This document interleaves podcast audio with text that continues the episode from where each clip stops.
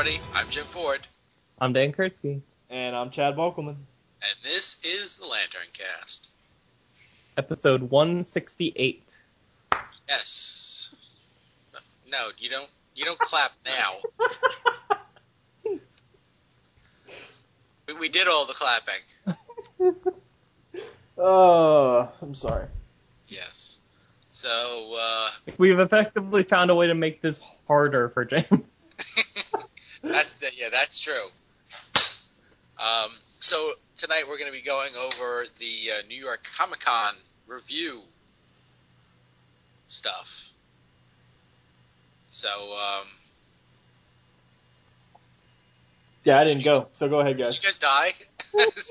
Just got stop saying anything. well, I didn't go, so go ahead. Yeah. or, or, or am I Yeah. supposed am I supposed to interview you guys about it? Because you didn't you didn't Yeah, wait, wait, specify. no. I like that. I like that. Please interview us about how New York Comic Con was. Start with Dan. oh yeah, do it. Yeah, it'll be it'll be great. So tonight we have two very special guests, uh, Jim Ford and Dan Kurtzky from the Jesus Lantern Christ, Cast. really?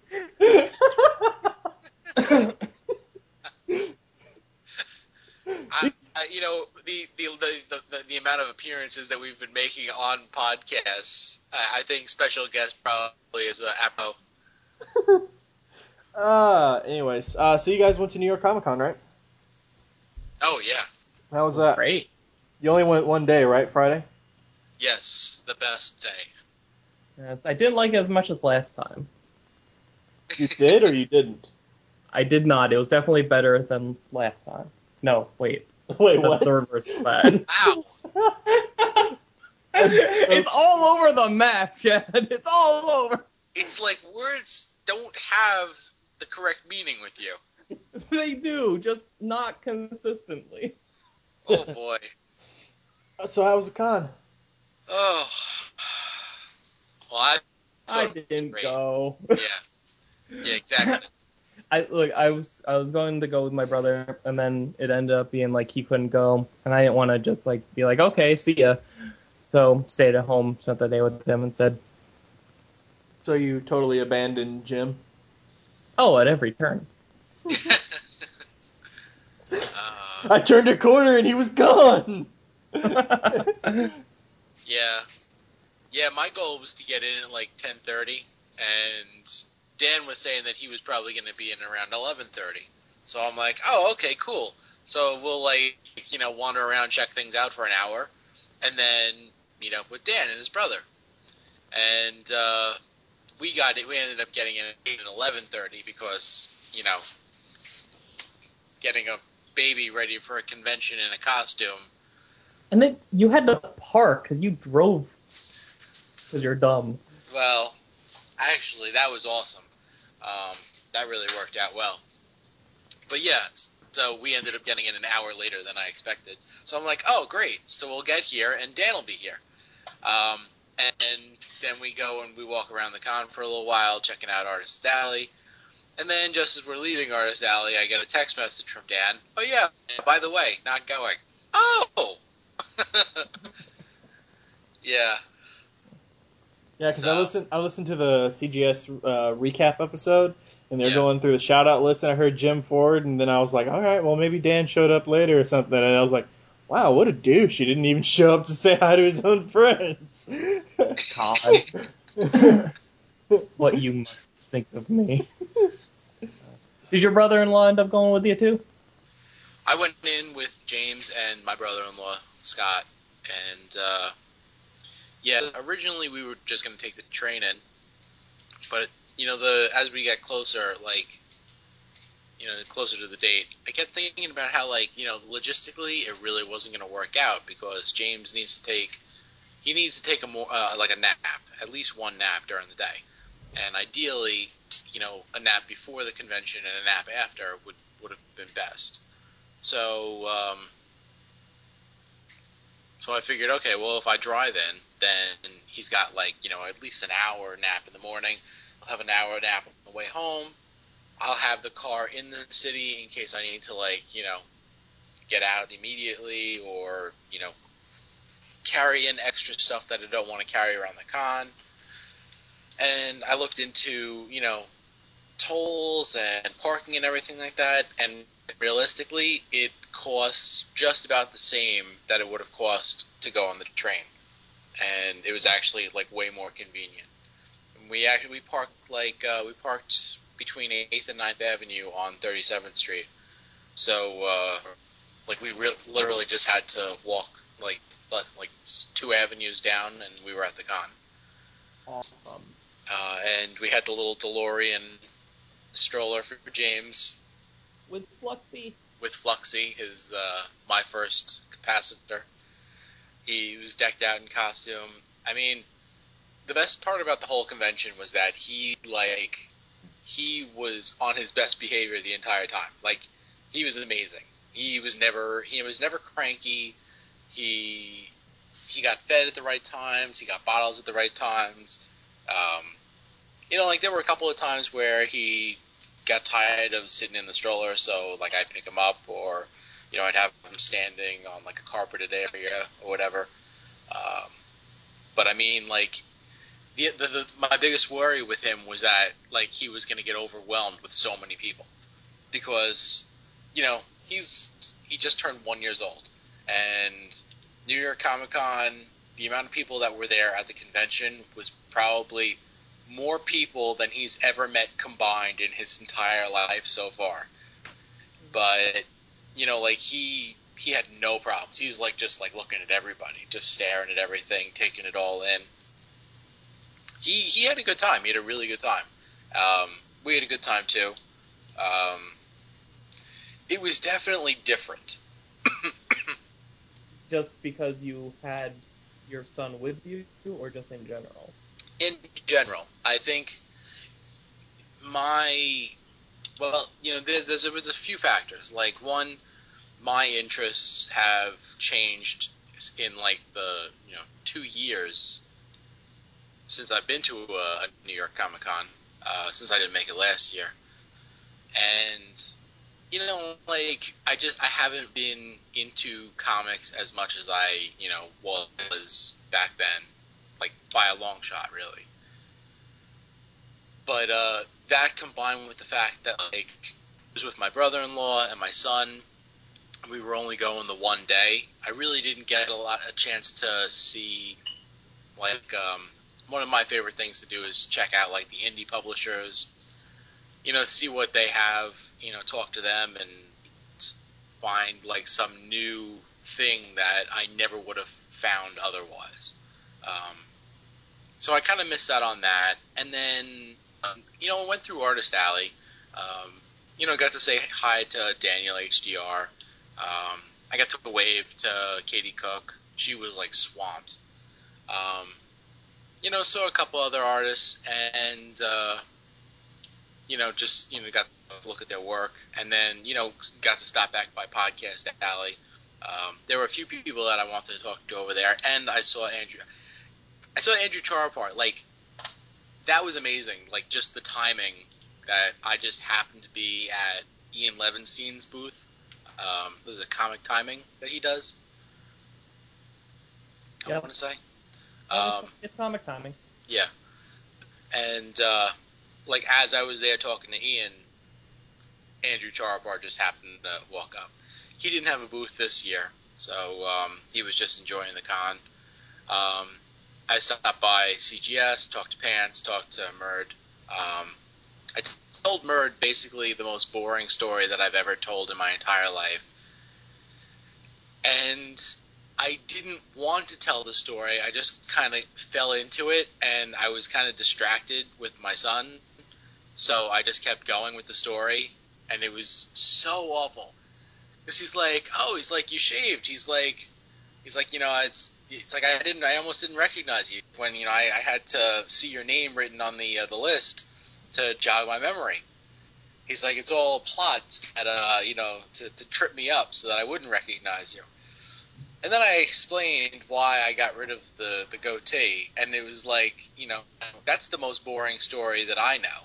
Because it was I don't hot. Tell, no, no, that's not even it. It's just this long, convoluted story that just Now you have to tell us that you formed up. No, no, nobody No. wants to hear it. No, Oh, listen, if want how boring it There's is. if, if we, we get a message from one of our listeners that somebody wants to know the story, then I will say the story on on the podcast. no. We're not going to be recording for another six months, probably. No, Maybe wait six months. but I, I felt really bad about that. I felt really bad that I just we just kind of like locked into this awful, awful story, and I, as I walked away, I'm like, oh god, that's the worst story ever. I feel so bad that he, had to listen to that.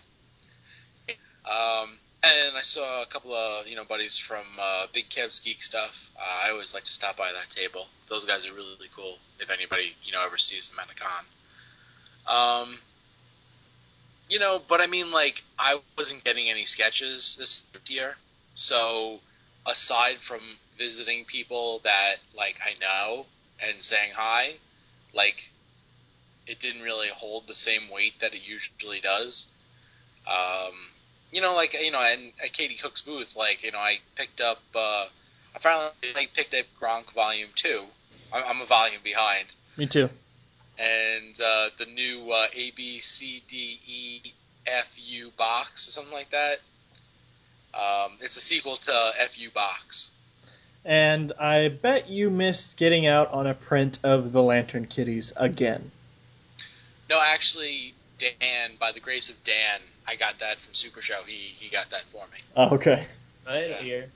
Uh, huh? What, Dan? I was saying, yeah. Yeah, I have to find a, a frame for that actually. Um, it's not the typical. I still have to frame mine. Yeah, You know, it's not, not the typical frame size. well, all you got to do is go to like uh, a Michaels or a Hobby Lobby or something, and just uh, get one of those um, horizontal frames that have like the the four um, four by five photo slots, and just Yeah. take out take out that mat and get a custom mat. Listen to him, Hobby Lobby. We don't have your magical Texas stores, Chad. Yeah, no, I I know what he's talking about, but I think the the dimensions are a little off. Like it it would then just fit um, horizontally, but vertically, like you would have a lot of space. So, The last time I checked. In any case, what are you gonna do? Um, get a get a custom frame made I don't know. I might. for that? Do it. It's an awesome print. It is Don't- awesome. Don't, I'm don't not- you knock that print? I'm not knocking the print. I'm just saying. You I think like, he's knocking it. I, No, you're knocking it. He is. You're knocking it. Why do you hate Katie Cook and everything she works on, stands for, and loves?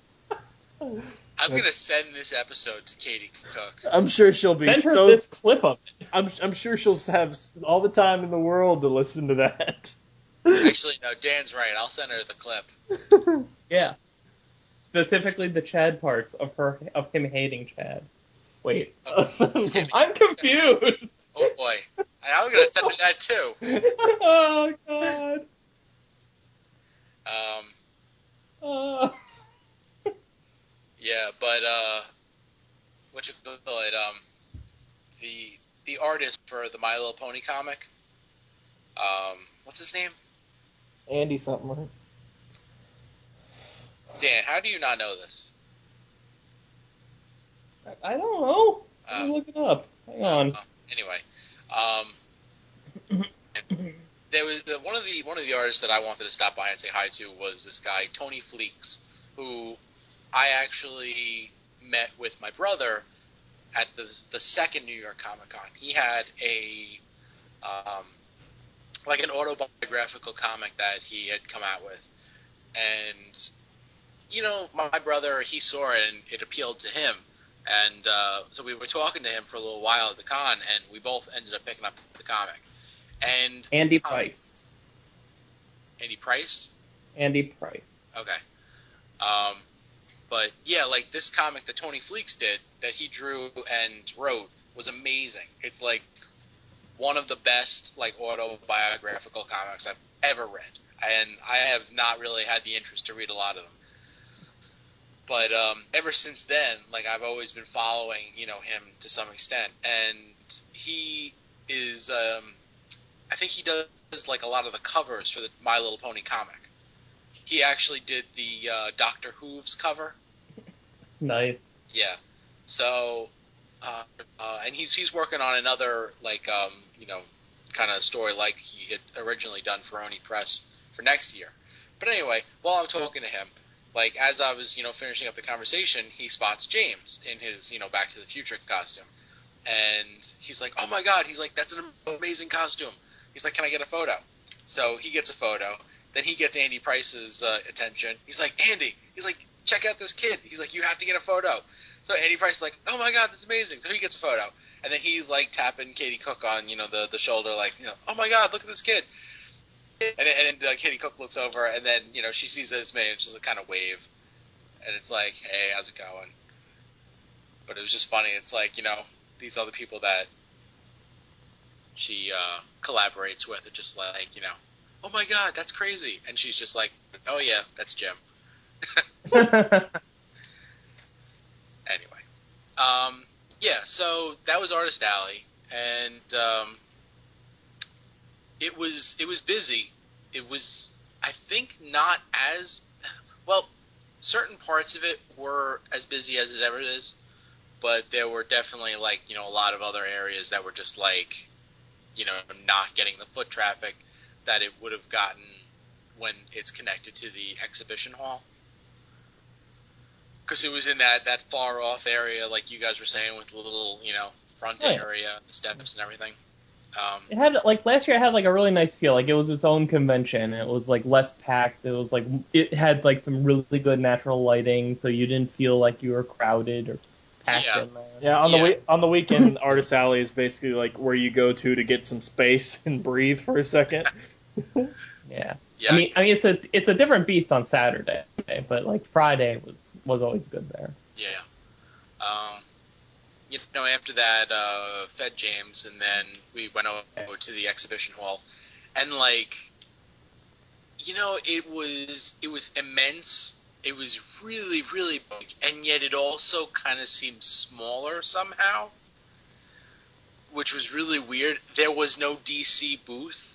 Yeah, I heard about that. I could not like I, I couldn't understand that. Like we went from one end to the other and we didn't we didn't see everything. Like not even close. Like there were so many aisles that we just didn't go down just because there was like you know crowds of people blocking you from going one way or the other. So you just go the way that you can. Um, you know we miss a lot of like like the uh, actual like you know people that have books um, on the exhibition floor. Um, a lot of stuff, but you know, like I figured, okay, well, we saw the Marvel booth and they had Lola from the Shield TV show. Um, definitely spotted that, no problem. And then I'm like, look, and I'm like, well, where's the DC booth? And like I knew that DC Entertainment kind of shared something with Graphitti, and I couldn't even find that at first. Eventually, I found that, but I never saw a DC booth. So I'm like, oh well, that's really weird. Whatever. I guess I'm just not seeing it. And I only found out after the con that you know from Dan that they just decided not to have a booth. That's stupid. Yeah, they did they did this weird thing where like they did they I don't know why, but they decided they wanted to not have a booth but have a presence anyway. So they did like they did a full complement of panels and they had like they might have done other stuff but too, but like I know they had like there was like a this big display of like Superman costumes from TV and film, and I'm not sure if they had other such such things scattered around the convention floor, but they had at least that. And I couldn't tell you why they went that way with it, but that's what they did instead of having a booth. Yeah, I actually didn't even see the Superman costumes. You know, th- like that was that was a thing that that irritated me a little bit about the convention. Like, I mean, I love it, and there's so much to see, and when you take a baby in, like you know that there's going to be things that you miss. You know, it's just it's a given. But it really would have been nice to know about that kind of stuff You know, like that stuff was like all the way at the far end of the convention. You know, meanwhile they're making you all enter close to Artist Alley. So like unless you were going to like a panel or something like that and you just happen to be going all the way to the other end, I don't know how you would know about that. And then the other thing was apparently somewhere, it's probably on the lower level, uh, it's where in past years, like they've had you line up. It almost looks like a giant like warehouse bin kind of thing. They had the uh, like the comic cars, you know, like the the TV movie cars, and they had a DeLorean. Like they actually had a Back to the Future, you know, decked out DeLorean. I had no idea whatsoever. But I mean, like they even had like a Marty McFly lookalike. Like it would have been amazing to get James's picture, you know, with the Marty McFly lookalike, you know, in front of an actual DeLorean with his DeLorean stroller. It would have been crazy. But you know, like I, I didn't even know that it existed until after the con and other people were posting pictures of it. You know, it's like that that kind of sucked. I mean, like I knew the exhibition hall was going on, and I knew there were panels going on where they were going on, and I knew about Artist Alley, and that was it. You know, like if there was better signage or you know anybody for New York Comic Con walking around that could help you or answer any questions whatsoever, like I saw nobody. And there were a couple of times where I actually had some questions as far as like, you know, going in and going out and stuff like that, or where there was a bathroom, you know, to change my son. You know, like there was nobody to be found to be found. Like they had people set up to um, do that tap in, tap out because all. The, Oh yeah, did was there any issues with the RFID badges? Because I I was kind of expecting that to go terribly. Um, I didn't have a problem with it, and I didn't see anybody that had a problem with it. I don't. Uh, I, I can't really imagine there being too many problems with that kind of stuff. That stuff's been around for years and years. Um, you know, like, and, and I understand the reason for doing it, like to keep people from like reusing tickets and uh, for you know, like you know, you'll get in with the ticket and then somehow you'll get your ticket to outside to somebody else or whatever. Um, yeah, I mean, like if I go in with a ticket and then give my badge to somebody else, you know, to take out to give to somebody else, you know, then it's like, you know, you're using the same badge to get a bunch of people in and blah blah blah. In any case, supposedly they defeated the counterfeit stuff with that. Um, you know, it it probably slowed down the you know entrance process like a tiny bit, but nothing like you know it wasn't like a huge delay. Although then again, we got there at 11:30, so you know at that point there was no real line to speak of. So, but yeah, like I said, like there was there's so much like to see at New York Comic Con, and the program is like it's a book. It's like a catalog. big, it's it is it is it's a catalog.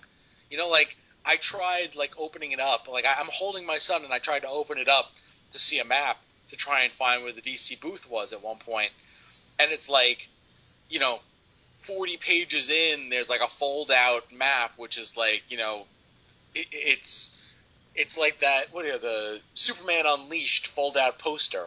Like that's like 36 panels large or some Yeah. shit like that, you know. and you need 15 people to refold it back up into the the magazine. You know, I'm like, okay, well, fuck that. I'm not going to be able to use that. Like, I mean, come on. Give me, like, a super simple, you know, one sheet that I can look at and just get an idea instantly where everything is, basically. You know you should You have know, done? like, I don't. What? Should have just downloaded the NYCC app. I had that. I had that app. That oh. app also was missing stuff. So like before the con, like I wanted to know if Bandai was going to be there because Bandai was at San Diego Comic Con. where they had the exclusive of the Power Morpher for uh, Tommy. They had the the green coin and the white coin. Um, and I figured if I was going to get one at all, like that would be the one that I would want to get. And they like their con exclusive one was like 24 karat gold plated or some some shit like that. I don't know. But I wanted to see if maybe they do something for New York Comic Con. And according to the app, like Bandai just was not even in there at all. Like they just weren't even listed. So I just kind of figured, okay, well I guess they are just doing San Diego and not New York. And then I just happened to be walking around and I see Bandai and it's like, oh, okay, I guess they are here. Which like they had some like Red Power Ranger exclusive that I could care less about, but apparently the the Green Ranger's Morpher is coming to Toys R Us soon.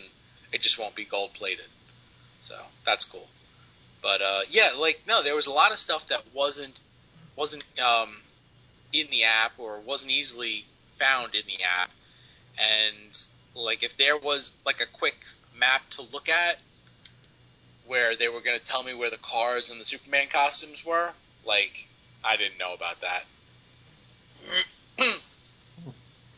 Uh, I have two questions for you. okay. One, one being overall, would you like? Are you going to make New York Comic Con with James into an at least an attempted yearly event? Oh yeah, absolutely. Um, yeah, no, because he he enjoyed it. Like uh, to the extent that a baby can, he definitely enjoyed going, and like I I absolutely loved you know dressing him up and you know taking him around and just like any like there were so many people that were just like you know like the, for the times that I was holding him like they just see like this stroller and they see Fluxy. And it's like oh look it's like a DeLorean stroller you know and it's like oh that's cool. And then like their eyes shift upwards and they see James in full costume and it's like oh man Back to the Future oh my god it's like a little baby Marty McFly. Like that was really cool. It's like it was the kind of thing where like people they didn't get it like instantly and they just like it basically like you could see the wheels turning in their head and like they figured it out and like as soon as they figure it out like the look on their face is just like priceless. It's just so cool. And you know like that was really neat. Like my one the one like drawback that i would say was that since he was dressed up like back to the future like there's not there weren't a whole lot of people that it really would have made you know like good pictures to take photos with. You know like if there was a doc brown or another marty mcfly which there was a marty mcfly but you know he was nowhere to be found when i had james um, you know like if there was another back to the future character it would have made sense if there if i had seen like a doctor who that actually had a decent costume, you know, as opposed to some like kind of half attempt at a Doctor Who costume. Um, you know, that would have been cool, but like for next year, I'm thinking maybe something more comic related, possibly. So that way, like he could take pictures with other superheroes, and it would kind of look cool for photos. Like just have just have him be a baby and just find somebody cosplaying as him. I was actually thinking it would be really funny if I like I draw like a goatee or a mustache on him and uh, him a full bodysuit and he can go as Puck from Alpha Flight. God, what's wrong with you? oh man, listen, I, I'm more about accuracy. yeah, well, he is he has the height for it. Exactly, that's what I'm saying. He is Canadian. Well, not so much. Oh, he's Canadian now.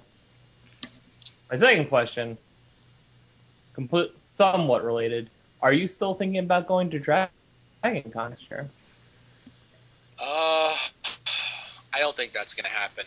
Oh, come on, Um, come on. I, I I don't I don't see it in the cards. Come on. Like, you know, I- it's and it's disappointing because there's not going to be a super show next year, and like that's that's like that's one of my favorite things to do, just because it's like a nice fun weekend to get away. Oh yeah. You know, the convention is really just part of it for us. Like you, you know, we like I just like going to Reading. Like it's a nice place to get away to. There's a bunch of places to eat. There's stores to shop at. You know, things to do. It's just it's nice and relaxing and fun. Um, and it's only like three and a half hours away or so. Dragon Con, you know, is down in Georgia. Like, what is that? Like a day's travel, basically. Uh, yeah. If you if you go by land, yes. Yeah. So I mean, I'm not I'm not gonna make that drive, and I mean, as far as you know, having the money to spend on a flight, I mean, like that's why it's so good to just be able to drive to a convention. You know, it's like Yeah. okay, well, you get the gas, you know, and tolls, and that's about it. You know, and you can go and you know whenever you please. You have transportation once you're there. So you know, like it would be like it would be a lot of fun to go to Dragon Con, especially like you know this year where it seems like a whole bunch of people are going to be going. But uh, yeah, I, I don't I don't think we're going to be able to swing it this year. Oh. And the, the other thing is, like I was talking about, I was considering Heroes because I have a good friend who recently moved to uh, North Carolina, um, very close to where Heroes Con is. But Heroes Con is, it seems, is like really heavily just comics, and I don't. I'm not. I'm not really sure that I want just a regular comics convention anymore. You know, like like I like Super Show because that's that's its own thing. That's really it's its own beast. I love New York Comic Con just because there's so much of everything. And next year, like without a doubt, I'm getting that three day pass. I don't know. I don't care what I have to do. getting that three day pass so that I can at least go, you know, one other day. Um, and I like MoCCA and I, I've only been to MoCCA once, and I really, really want to go back just because there's so much like just brand new, cutting edge stuff that nobody else is doing. It's just, you know, that's that to me is, you know, that's the heart of comics, a con like that.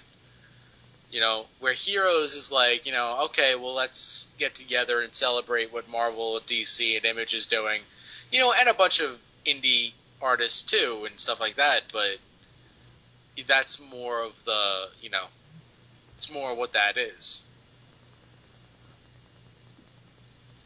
Yeah, the news that uh, D- the news the news that DC didn't have a booth this year kind of pissed me off. Even though I wasn't even going to go, was because uh, one of the big complaints about uh, San Diego is the fact that it's slowly evolving out of being all about comics and being more about you know the entertainment, the Hollywood side of things. And uh, Yeah. so so people have started touting NYCC as the the big comics you know show to go to, and yet one of the two big publishers doesn't even have a presence. You know, Yeah. it, it, it, that doesn't make much sense to me. I agree. And I think that speaks more to what's happening at DC than anything else. Mhm. Like like they know that they've had a lot of slip ups and like I don't I think they probably figured that it would generate you know more ill will than you know positivity by having a booth.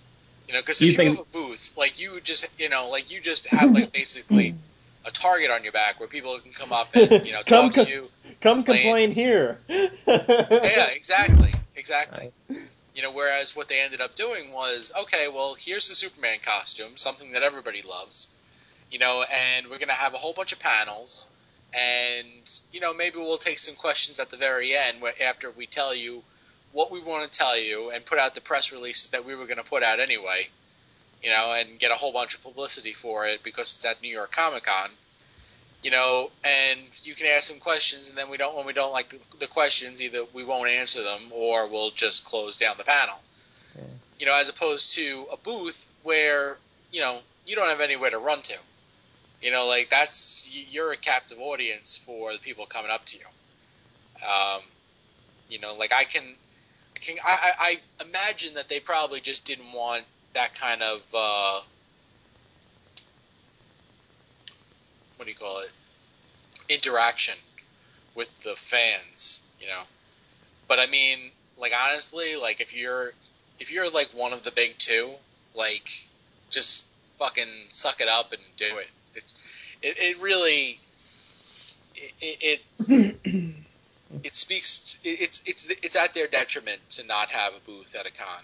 You know, it really you know that's that that does it really does generate a lot of goodwill and they just didn't have it you know, not even to show off new toys that you know are coming down the line from DC Direct or uh, you know, like new ideas that they're going to be you know putting out that somebody may actually really like. It's wasn't there. And for what it's worth, if someone wants to go to an and pay the money to go to New York Comic Con just to complain at DC, that's their prerogative. yeah, mean, yeah. You you you want to spend that much money go to NYCC just so you can walk up to Dan DiDio and be like, "Hey, fuckhead." yeah. Then then just just suck it up and let them do it. it's it's they're the ones giving essentially giving you money to complain in your face. So calm down. yeah, people are only gonna complain because they care about the comics. You know. Yeah. Like once people stop complaining, then you have a much larger problem. Um, but uh, trying to think. Yeah, I I can definitely see that.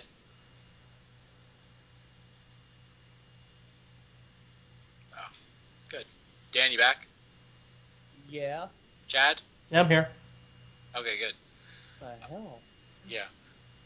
With San Diego, like, yeah, that that since it's so close to Hollywood, they have like so many like big actors coming in. That is basically becoming like basically like a shill for Hollywood and the movie industry, uh, along with you know some aspect of comics.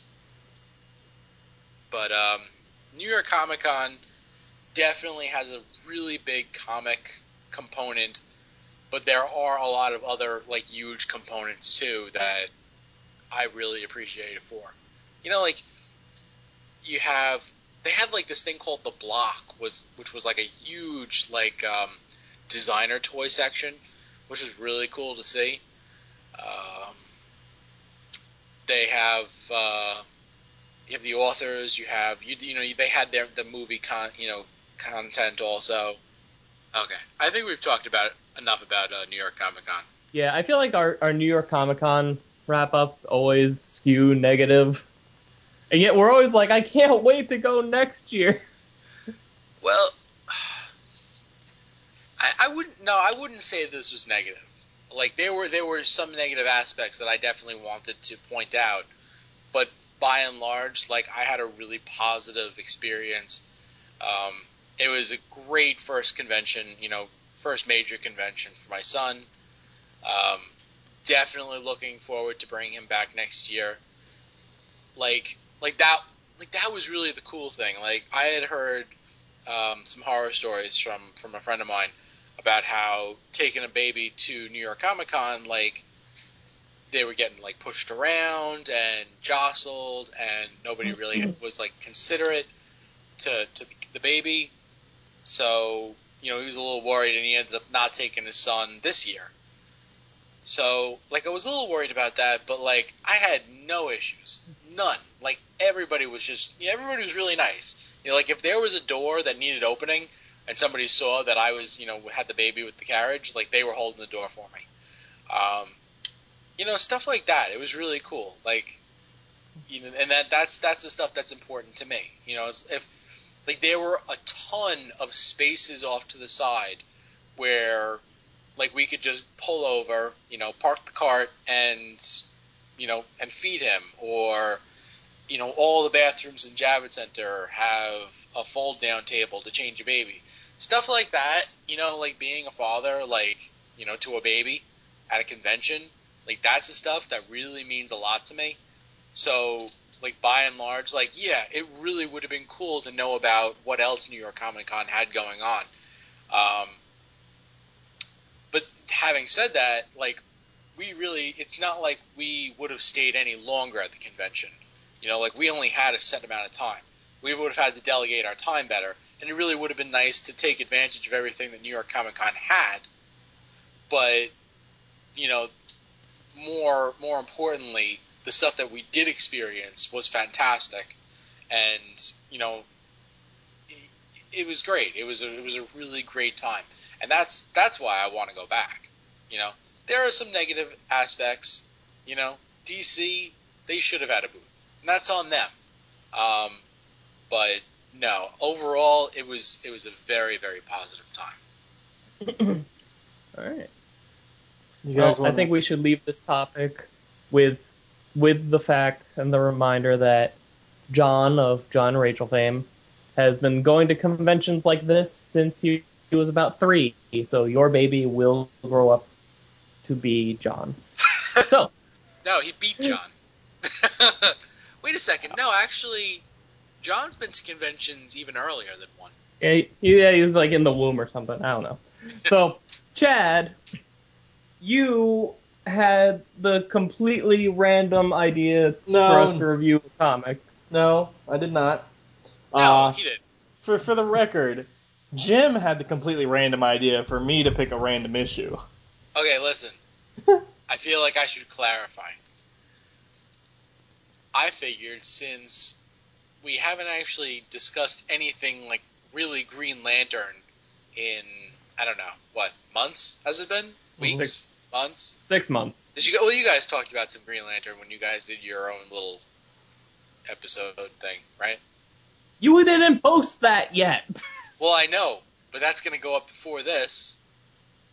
It doesn't count. Regardless, we haven't Oh, talked about Green Lantern in a while. I like I like it whenever Jim's not on an episode. He treat he talks about the episode like it, it doesn't really count. like you know when y'all did your little you know conversation talky thing. Chad, come on, we both know. Go ahead. In any case, yeah. So since we haven't spoken about Green Lantern in a while, we fig- I figured I figured that it would be good to review some issue. And since I really could care less which one we review, I said to Chad, I'm like, Chad, pick a random issue. Chad gives us three options. They're they all suck, by the way. Excuse Oh. me. but we had to choose the most manageable out of all the sucky options. Now, the first option was uh, the Iron Lantern from Amalgam, Mhm. which would be completely stupid because we have to save that for the Elseworlds podcast, which still does exist, people. It hasn't come together in a while, but it does still exist, and it will eventually, you know, produce a new episode. So we're not going to do Iron Lantern. Then the second issue is the Parallax Final Night Special, where Parallax dies reigniting the sun. No. Huh? No. Parallax dies in That's final. not what happens. Parallax dies in Final Night number four. He uh, the the Emerald Night issue is just kind of like the lead up to Hal making the decision. Okay, well, and they don't actually, so that there's no payoff in the Parallax one. No. Okay, Nope. so wow, yeah, okay, so it's even worse. yeah, good job, Chad. So he was gonna have us review the issue before Hal Jordan decided to kill himself to reignite the sun. Um, good pick, Chad. Good pick. And then the third option was Green Lantern 81 uh, from the third series with Kyle Rayner, which is the uh, the funeral for Hal Jordan after reigniting the sun. He really stuck really close to a time period and did not want to veer away from that apparently. Well, Uh. to, to to be fair, I I pulled out about seven comics and I tossed the other ones uh, to the side because they were like either 100 page specials or 80 page giants or something, and we were already going to do the NYCC stuff. So I didn't want to pick something that was going to be too long. For instance, I had Just Imagine Stan Lee creates Green Lantern. I had the 80 page giant with like Darkseid and, and Kyle Rayner on there, uh, and I had something else.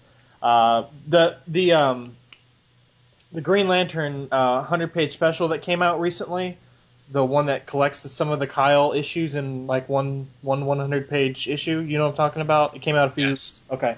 Oh, yeah, yeah, yeah. That and I also had uh, some of the retroactive stuff.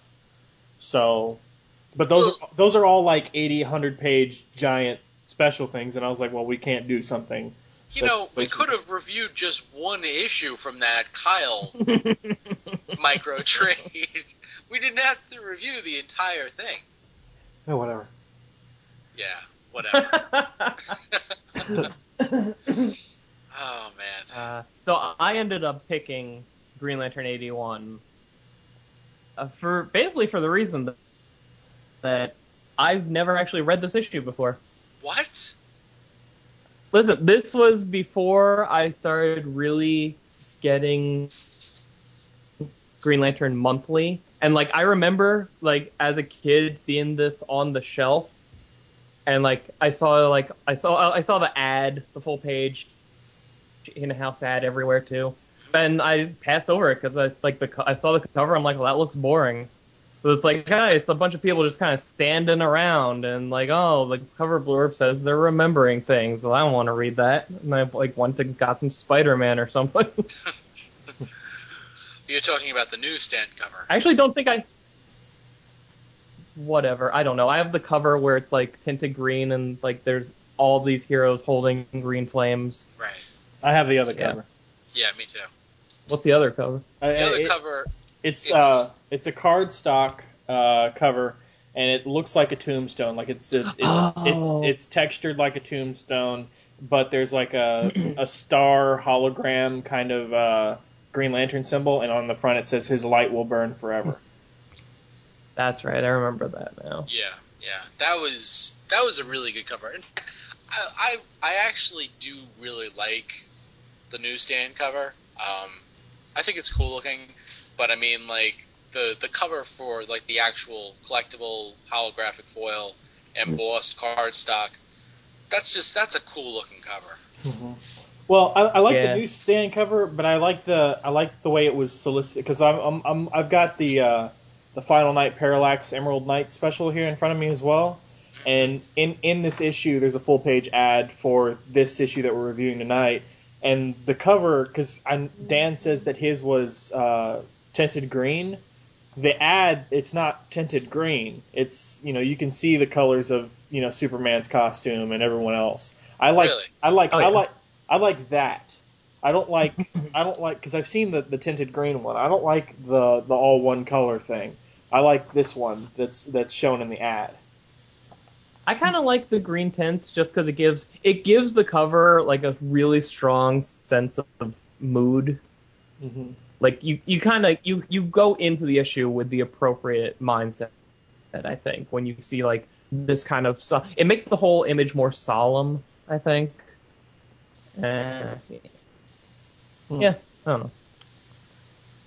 Okay. I don't know. Whatever. I don't think I even owned this issue until four months ago, so I picked it.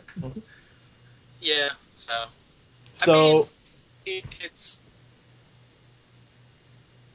it's not a bad issue. It's just no, no. you know like out of context, you know. Anyway, so uh, so since since you guys were reading comics at the time, do one of you want to give a rundown of Final Night? Uh, Big Monster ate the sun. Hal Jordan had to, you know, stop being nuts and reignite the sun, and he did it, but it killed him. And now the hero community is kind of gathering to kind of work out his death. yeah, that's that's it in a nutshell. Final night. Yeah. Yeah, Superman lost his powers. Is that is that that's when Superman switched over to the electric? Yeah, in the, No. yes, in the final in the final night Oh, is it? in Final Night issue one, I think, because I I still don't have all the issues of Final Night. I think I have. I think I'm missing one or two of them, and it's only four issues. Um, but I'm, I'm I'm missing one or two of them. But I do remember seeing Electric Blue Superman in there. So, but what's crazy is in '81 that we're reviewing tonight, he's just regular Superman. So I don't know what happened or how he got back to regular, but whatever. Well, the, it was the Millennium Giant story Well- that turned him back. This no, the Superman that's featured in here is definitely pre Electric Blue because he has Yeah. the mullet, It- the super mullet. Oh. The Electric Blue You know, this was- costume was... the end of the Electra uh, with the super mullet. Yeah, like, but I remember Superman in Final Night was regular Superman. Mm, Yeah, okay. yeah, Then yeah. What am I thinking of? I got. Oh, sorry. Uh, Genesis. That's what I'm thinking of. Oh yes, yeah, that was definitely Electric Blue. Okay. Yeah, that's what I'm thinking of. I'm sorry. Go ahead. Yeah. Jeez, Chad. Sorry. Um, No, that was all Final Night. that was everything. But I think I There think, are a lot of mullets in this issue, though. I do think this started giving way to Electric Blue. Uh, in any case, it's neither here nor there. Um, I mean, do we want to just give like a really quick synopsis for this issue? Yes, Chad should. yes, go for it, Chad. Um, we open with uh, John and uh, Donna Troy, John Stewart and Donna Troy, showing up, um, I guess, at one of the random crater sites at uh, uh, the destruction of Coast City, kind of that vacant land. Um, and uh, they're showing up and uh, looking down on the cathedral that uh, Kyle Rayner has created out of his ring energy that they're all going to be holding the services in, and you know, um, you know, look at everyone who's here, and they start basically getting like a long roll call. Um, uh, John goes and introduces or uh, talks to Guy for a little bit. Donna goes and talks to Nightwing. Um, then we see Kyle spe- speaking with uh, Jack, Jack Knight, Starman. Uh, and then uh, Donna goes up to Kyle. I guess they're in a relationship at this point. Yep. Yeah, Okay. Uh, and uh, Kyle doesn't know what he's supposed to say. He's worrying about what he's going to say in the eulogy. Uh, enter, you know, uh, Constantine and Swamp Thing and uh, Carol and Tom. Uh, some of the Green Lanterns. I don't, I don't know any of those, but uh, Salaak. Who's? Uh, Uh, that, there's Brik. Ash, Brik, and um, I know the. uh, Tor- Torquemada, I think. that's it. Yeah, Uh, some of his villains are there. The one in the front is that Sonar? It looks like Sonar. um, The other one's the tattooed man, isn't he? yeah, that's definitely the tattooed man. I think you're right with the, the sonar. And it's, Um, Yeah. that is in the background. Some other dude. Um, and then uh, they go inside, and uh, Donna and Kyle walk up to the front. You see, uh, it's a double page sp- splash. Um, there's a, a a bunch of people in there. There's Superboy. There's Steel. There's uh, there's uh, Alan with uh, Jade sitting next to him. Um, there's Booster and uh, Blue Beetle and Obsidian, Firestorm. We'll get to this. Huh? We'll get to this double page spread later. Okay. All right, sounds good. Uh, all right, and then uh, we we cut up and see that uh, Batman and Nightwing and Robin uh, are up in the top, uh, up in the I don't know what balcony or something, uh, watching all the proceedings. Batman says, uh, uh, you, you know, or Robin says, you, you knew Green Lantern, right, Batman? He's like, I thought I did. Then he turned into somebody else. Uh, and uh, that's your that's your Batman vo- that's your Batman voice, huh? I thought he did. Robin. Then he turned um, but uh, they're there honor the memory, and then Deadman's in the background. Um, as you know, Deadman is always in the background somewhere. Uh, Superman gives up and uh, gets up to speak, and with his glorious flowing mullet, um, super mullet. because I guess Superman always has to be the one to speak at these things. Uh, then Guy comes up, says, "Hey, I'm an asshole. A lot of you guys don't like me, or don't know me. If you do know me, you don't like me." Uh, that's all I gotta say. Uh, and then uh, John John talks, then Dinah talks, uh, Wally talks, Carol talks, and then finally Kyle. Um, you know, Kyle, uh, you know, says his bit, opens up the cathedral. They go outside. Alan, uh, the, Coast City had a memorial kind of placed out in the harbor in the bay, and it's this giant kind of, uh, just kind of like a tapered cone, and there's like a flame around it. It's Alan, like a joust, jousting rod. yeah, basically the It's tip the, the like- tip of a jousting rod with like a disc uh, impaled on it with that's got fire in it. Um, uh, Alan Scott Sentinel at this point. He, he is Sentinel, right? Yeah. Okay. Yeah. He's Sentinel uses his magic and turns the flame green, so it'll it'll glow green from now on. Um, then after that, uh, Swamp Thing brings up a bunch of plants and life and trees, and there's this kind of a uh, a Green Lantern shaped hedge in the middle of this kind of Eden, uh, this new little paradise here uh, that Swamp Thing just created. And then Kyle uses his ring to create a statue in the middle of this Green Lantern symbol made of energy uh, of of Hal Jordan uh, as Green Lantern, not as Parallax or anything else, but as Green Lantern.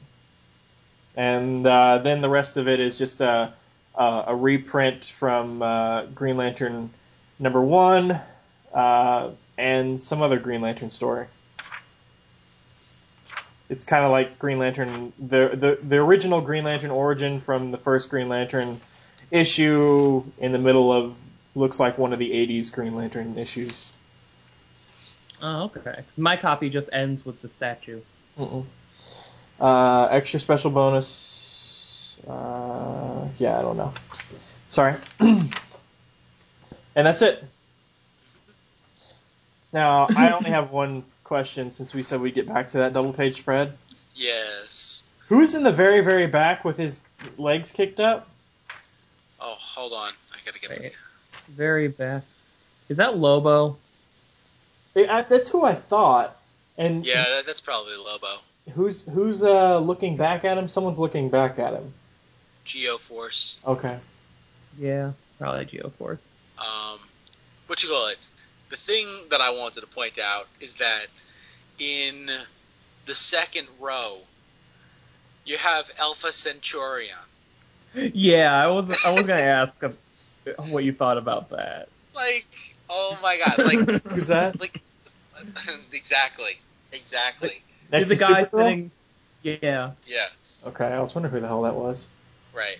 he was Like- like, in the '90s. They invented it. It was one of those like we're gonna invent him and pretend like he was around all along kind of heroes, and they put him in Metropolis.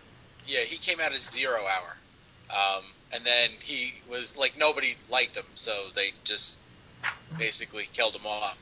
But I mean, like you can look at this double page spread, and it's so firmly entrenched in the '90s. Oh God, yes. Uh, it's it's just hilarious, and, I- and the fact that they have him in there is just too good. Can I ask a question before I point out a potential coloring mistake? With- Yes. Yeah. Is Captain Marvel black at this point? No. Um, Look right behind Sentinel and Jade. It's a it's the coloring mistake. oh yeah. Yeah. And and uh, Green Arrow at this point is Connor Hawke, right? Yeah, yeah, um, and he is Ah. very far back. yes. And Ollie is Ollie is dead. Which uh, Dinah even brought that up because like he sacrificed himself to save lives too. Like it, I think it was a thing like there was like a plane with a nuke on it heading for Metropolis, and so he flew it away, kind of thing, and it exploded. I think he he ended up like jumping out of the plane with it. And, Whatever, he he, bl- he jumped out. up. Yeah, he jumped out, um, and uh, the plane blew up. Um, and I guess I think he was presumed to dead. And then they eventually just decided that he was going to be dead, and you know, they did what they had to do. Question. Whatever. I miss Connor Hawke. Question standing in the background back there behind one of the pillars. Uh, oh my god! Yeah. That's awesome. Uh, I think you have Aztec back there too. In the back, one of the back rows. Yeah. Okay. yeah. I, You you know what pisses me off about these funeral like these funeral issues is when the Legion shows up. it always it always makes me laugh. Like you know they're sitting there to honor this this hero, and in the back of their heads they're thinking he'll be back. Just just not just not saying anything to anybody, just kind of keeping it to I think they should themselves. I think they should just be dicks about it. Like they should be sitting there eating popcorn or something. Like when uh, when Kyle when Kyle uses his ring to open the roof, and the sun is shining down, and then the the bottom right corner you see uh, Saturn Girl tapping uh, Cosmic Boy on the shoulder and smiling. I think I think she's just like telling him something like, "Ha, "This is hilarious." Oh God, that's that's good. I never actually thought of it like that, but that's perfect. they really think he's dead. Oh, Oh man.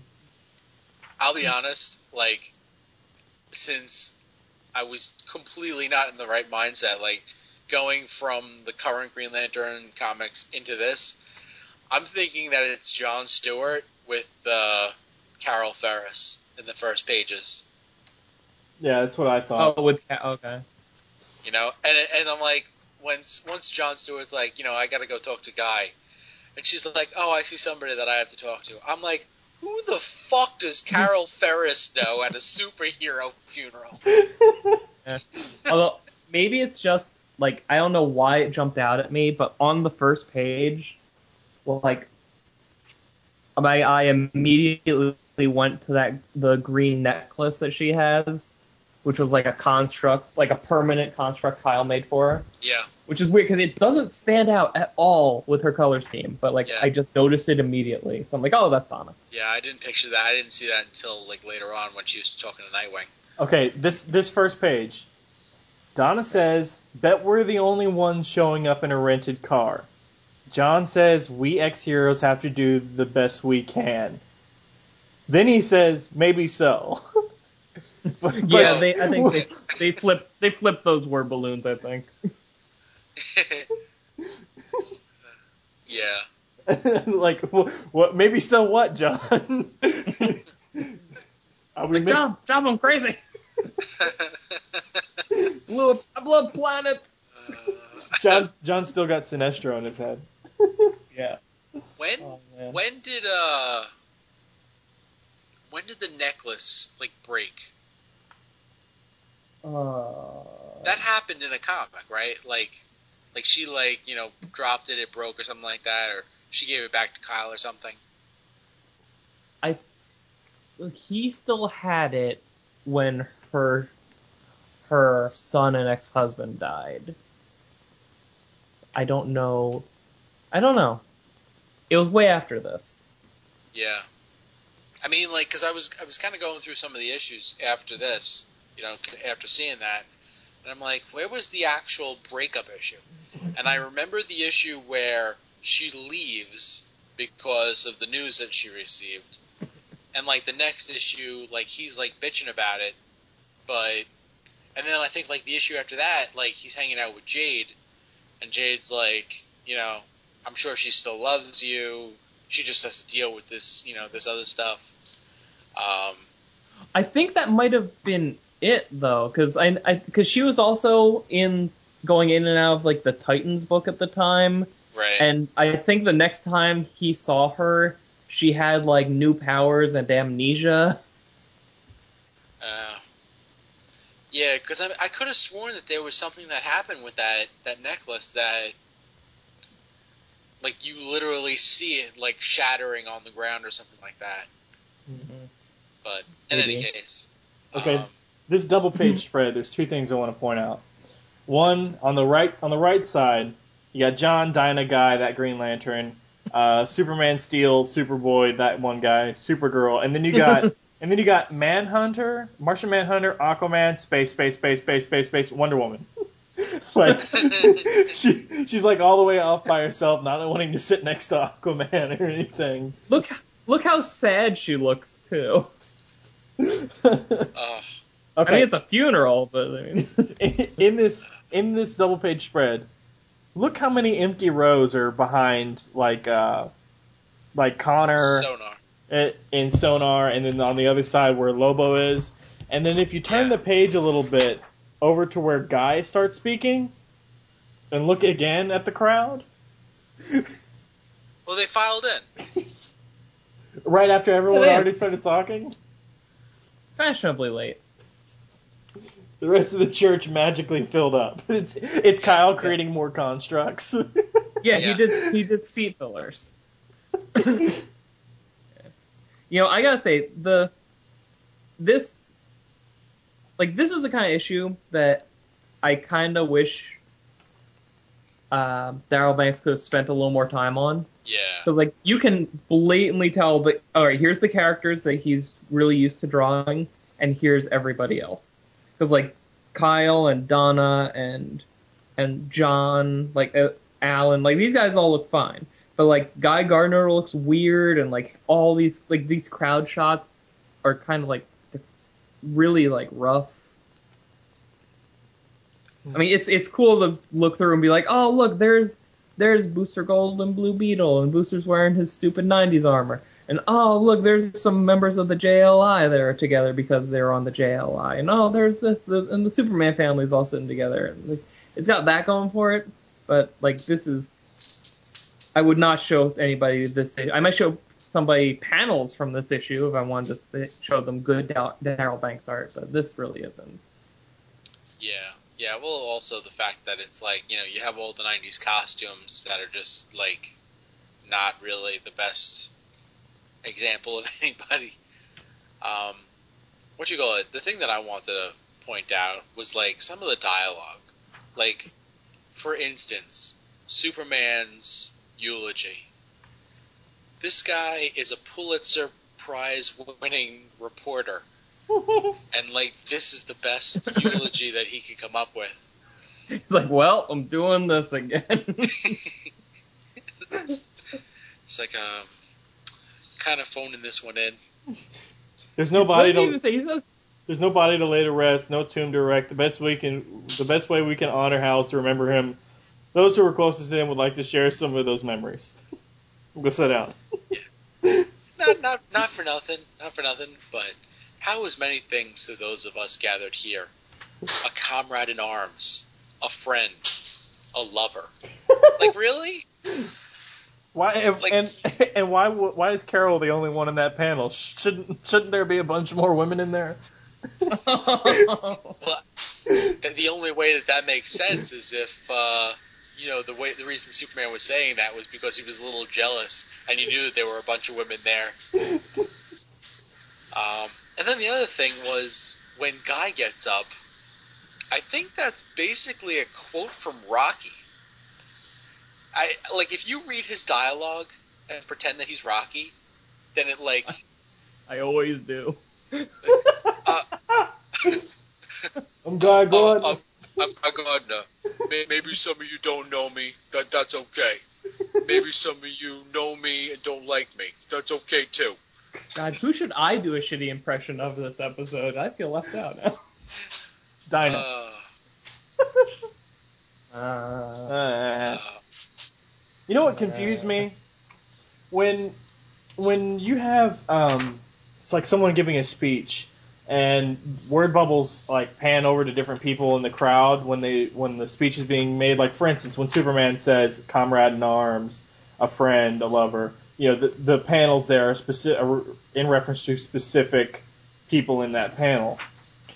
What about when the panels overlay on top of Wonder Woman, Wally, Sentinel, and Bart? it just feels disjointed and out of place. Yeah, it does.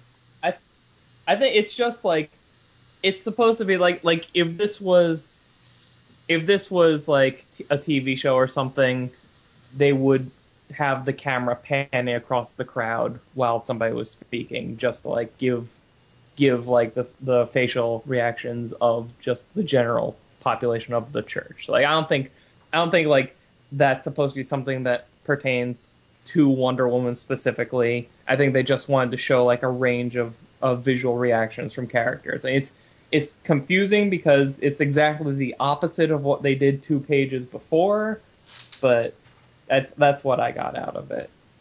Hmm.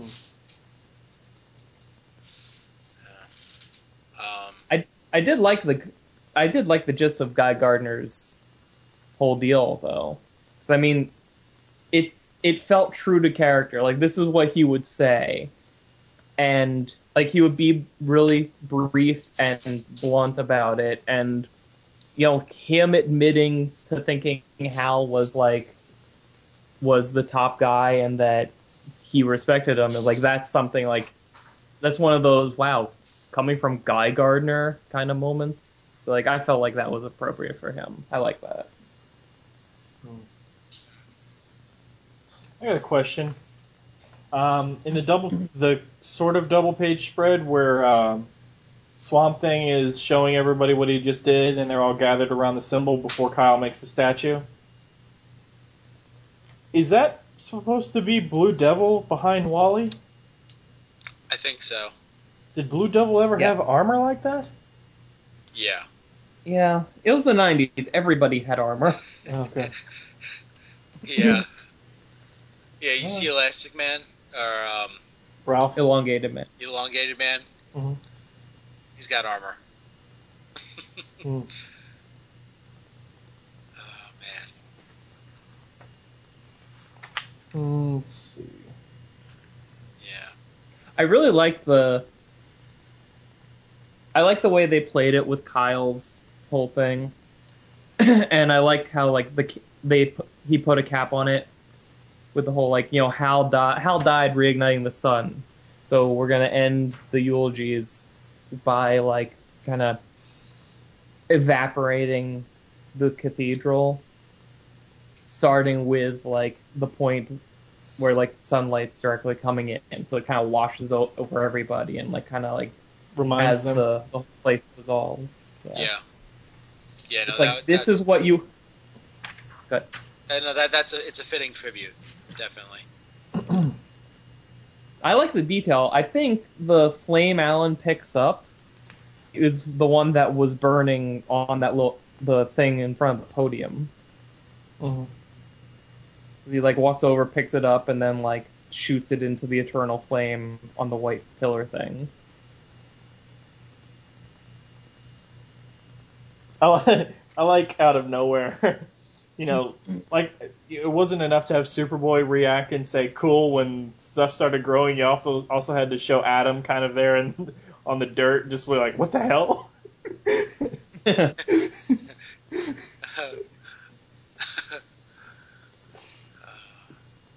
yeah. Although I gotta say, they this is this is not the last time somebody would erect a gigantic statue of Hal Jordan somewhere, because like I think a little later on when they did uh, that Last Will and Testament original graphic novel that Jim loves so much, Oh god. like in it, like when we we get Oa back, instead of just having a central battery that- that's sitting on the ground, you know, like sensible people would have, we have a gigantic skyscraper-sized Hal Jordan statue that's holding it in the air.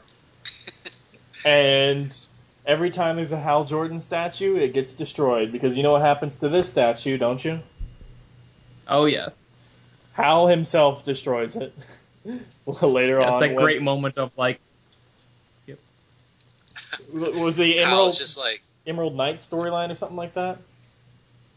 yep, Yeah. Kyle's like, this is why we can't have nice things. Now, I'll, what I'll say about this issue, every time I do read this issue or see it in my collection, I immediately think back to, was it Blackest Night number zero, where Hal is talking to Barry and says, "You died a hero, I died a villain," or something like that. You know, like when when when when we had your funeral, you know, people from like super advanced, you know, alien civilizations and gorilla cities and people from the future and stuff came. I was buried a, a villain or something. And then I remember this I issue. think he said, Go ahead. I think what he said was, "You either die a hero or you live long enough to see hmm. yourself become a villain." Well, that's the famous quote. I don't think that's what he said in the comic, though. Yeah. No, that's it's that's Dark Knight. Never mind, Jim. Oh, okay. I'll Yeah. explain it to you when you're older. Um. Yeah, well, he was a villain up until the moment that he died. Right, but he makes a big deal in uh, in uh, number zero about you know it, it's almost like well nobody came to my funeral because I was an asshole, you know that kind of thing, and I'm like well I got a whole issue that says differently how. so And I have two panels, and I have two panels that go against each other. Actually, one a whole bunch of people came, and one uh, a decent number of people came. Oh, I'll give you I'll do you one better. Last page, Batman says, "Maybe I'll never understand what happened to Hal, but I can at least find it in my heart to forgive him. Rest in peace, Hal Jordan." That sounds right, right? That's That Batman hap- for you. He he swept all that under the rug in 1996, right? Now, my my favorite my favorite lie out of this entire thing was when Carol Ferris is like, "Our romance ebbed and flowed over the years. We had good times and bad. We were apart as much as we were together. But through it all, I always knew that in his heart, Hal was true to me." yeah, I mean, there's there was a lot of just kind of you know your your stock funeral stuff in here, but I think I think they did a good enough job of like they touched on the right characters, gave them just enough time to say stuff, and like they they played it just well enough, I think, to give it a pass, but like not not well enough to make it like really like a nice standout downtime issue. Yeah. You know, like- it makes me wonder. What? go ahead. But like, I haven't actually read the Funeral for a Friend, you know, the Superman issues since they came out. I think. Um, I- you know, I've read like the Death of Superman since, and you know, I think that that kind of holds up. But the uh, the Funeral for a Friend, I'd like to see how that you know how that fares nowadays. Uh, when I read this, when this first came out, like you know, I it, it definitely you know affected me. It was it was moving, um, because you know like at this point you know you're talking about over 30 issues of comics that I've been following Green Lantern, and like I really like the character Parallax. So, you know, even like without all of the history of Hal Jordan, like you know, Hal Jordan as a character was somebody that I thought was really cool. Um, yeah, so I mean, this this was definitely a, a cool issue. When I read this for the first time five hours ago, it, it kind of it came to me that like I'm not, I'm surprised no no way's brought up yet like how like how we feel about seeing an issue that's just sort of like a nice little downtime with the pre New 52 DC universe, just kind of hanging out. Because like the fact like I love the fact that we had like Donna and Wally and like this version of Bart and like all of these characters. There's like Nightwing and Tim Drake like in like these familiar roles again. That the classic Alan Scott and Jade. You know, and it's just like I mean it's it kind of ruins it by being a touchstone to a period in the 90s where things were really weird, but it's it's definitely a touchstone to like a uh, a quiet moment in the DC universe that so many people miss today. Yeah. Yeah, and ironically enough, like earlier, like this past week, I was actually looking to see like the the whole Electric Blue Superman stories, you know, like to see how many there were and you know try and track down some of them, uh, just because like I missed out on a lot of that stuff. and even the stuff that I you know did get to read, I, I don't even know where it is, and I, I would love to you know to revisit that just because like this period of time, like yeah, a lot of the '90s stuff was very cheesy, but you know you can't you can't really discredit the entire era because of that because a lot of really fun stuff did come out of it. Mm-hmm. Uh, I was gonna say Dinah looks rough in this issue. Yeah. I know. I, I've never even seen that costume. Yeah. yeah. No, I remember that costume. Yeah. I mean, I like that costume. She just looks weird with short hair, though. And she's drawn, I think, a, I think she's drawn too old in this one too. I think she's drawn differently every panel that she's in. Yeah, those two right next to each other don't look alike, do they? No. No. Um, but like you said, I mean, you know, this this issue was probably rushed. Um, there are a lot of characters to be drawing in this, you know, and I think this was probably is it oversized? No. Ours, ours is Jim. Well, yeah, well, the the actual the actual story that this issue comprises, the new story, is a 22 pager, so it's normal size. But like you guys have reprint stuff. On page Yeah, be- six, because this is a 395 issue that Jim and I have. right? On page six, um, uh, the top panel, you can see Lobo's arm in the background. So Oh yeah. that is definitely Lobo. God. you know, this issue, if they did this like the first few pages and then stopped, I guess because you have to, you know, fit everything in, but like for the first couple pages, like page like four and five, it's just like it's these random characters just kind of talking to each other, and that's that's kind of like like you have Kyle Rayner and Jack Knight Starman just talking about like old vinyl records and stuff because like Jack loves all all that vintage stuff and like he runs a store for it and like they're just discussing their shared love of music. Uh, you have Nightwing and Donna catching up because they have a romantic past and they've been friends for most of their lives and like there's this whole like like Nightwing and Kyle meet for the first time and there's that moment where like he just kind of gives like a eyes half closed glance at like Kyle hugging Don or whatever, and that, like that says like a lot about like where they are at this point in their lives and relationships. Like the, I'm like the, I'm reading this stuff and I'm engaged. I like th- I like this. I like being reminded of it. I love kind of subtly exploring how these characters are relating to each other at this point in their history, and I mean it just all kind of goes away once we get into the church and then like the the closest we get to any kind of anything like that is kind of you know hunting for for uh, random character cameos. Yeah. Yeah, well, you know, like you got a lot of that in the 90s.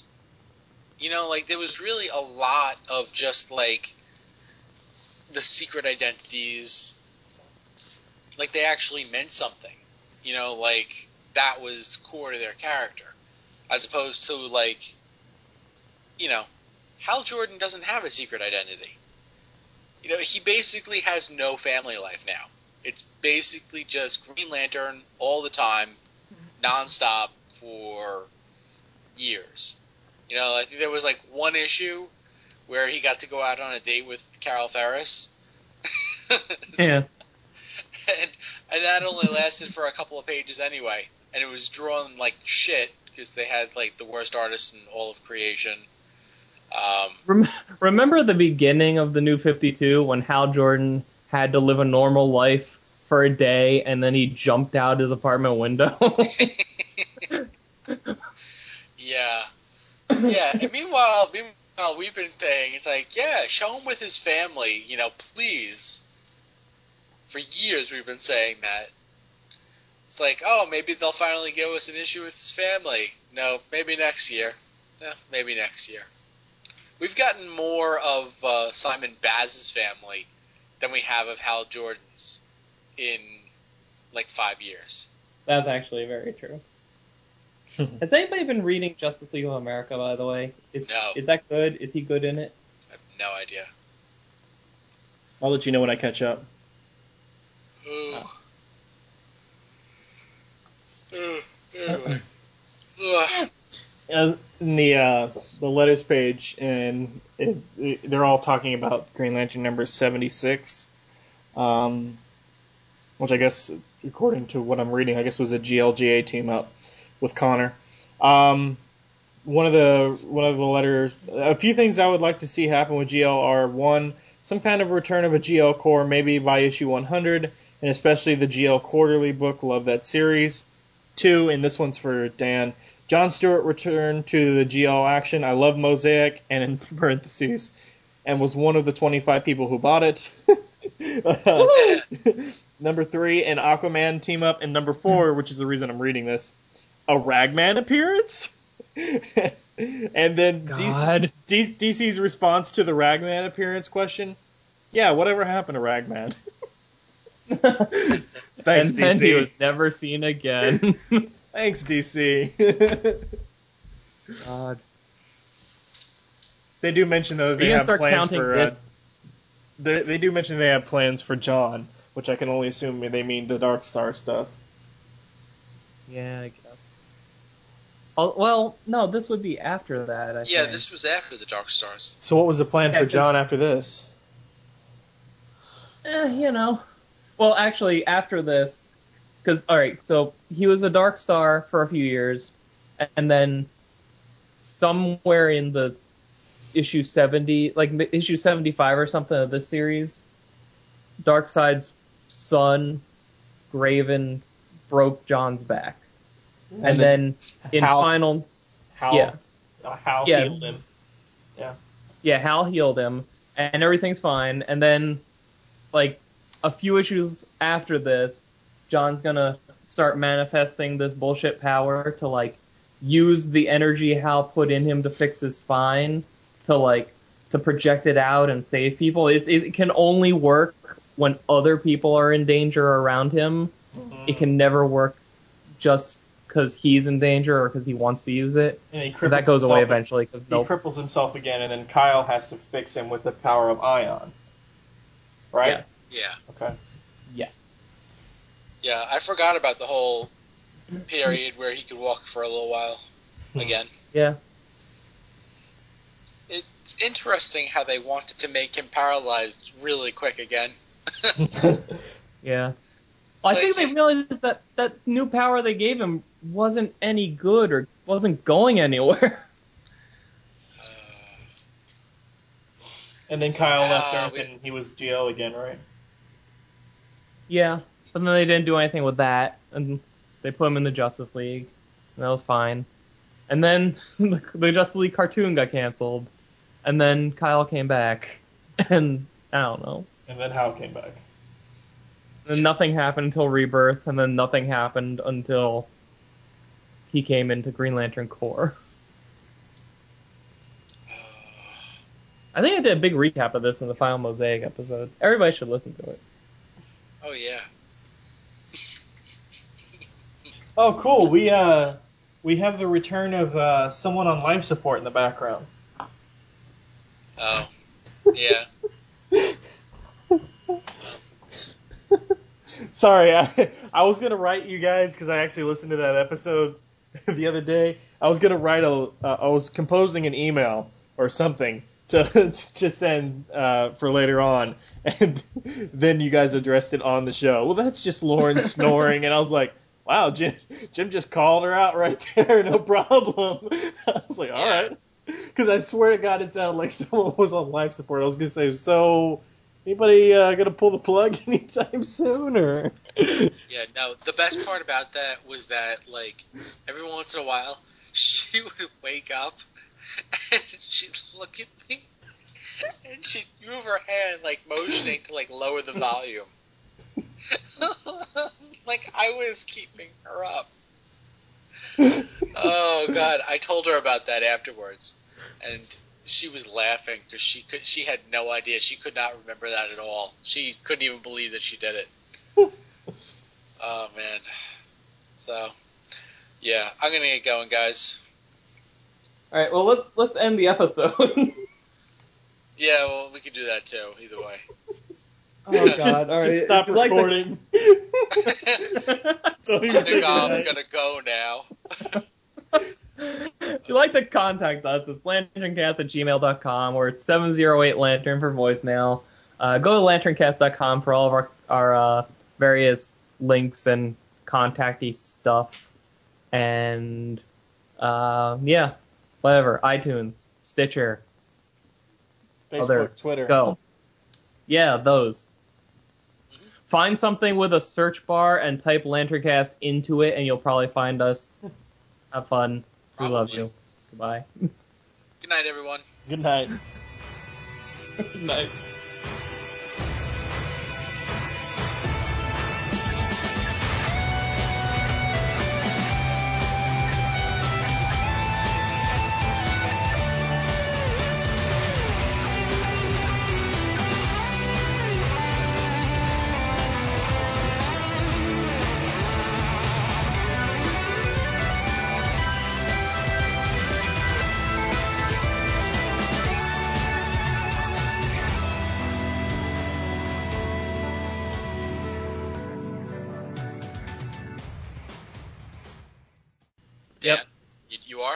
I'm recording. I'm recording me.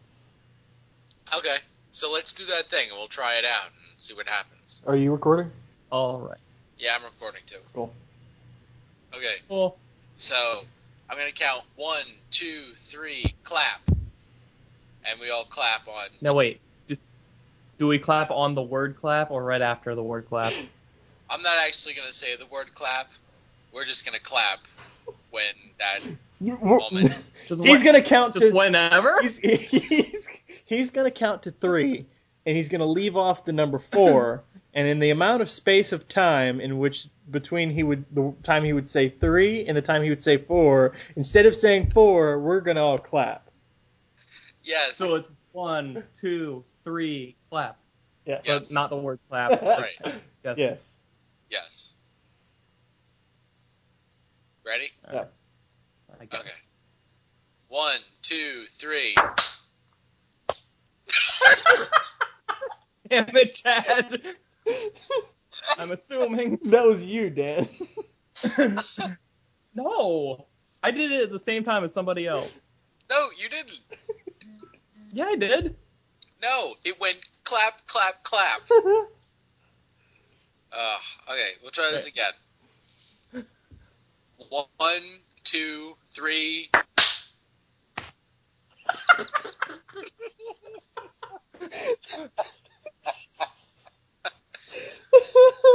Uh,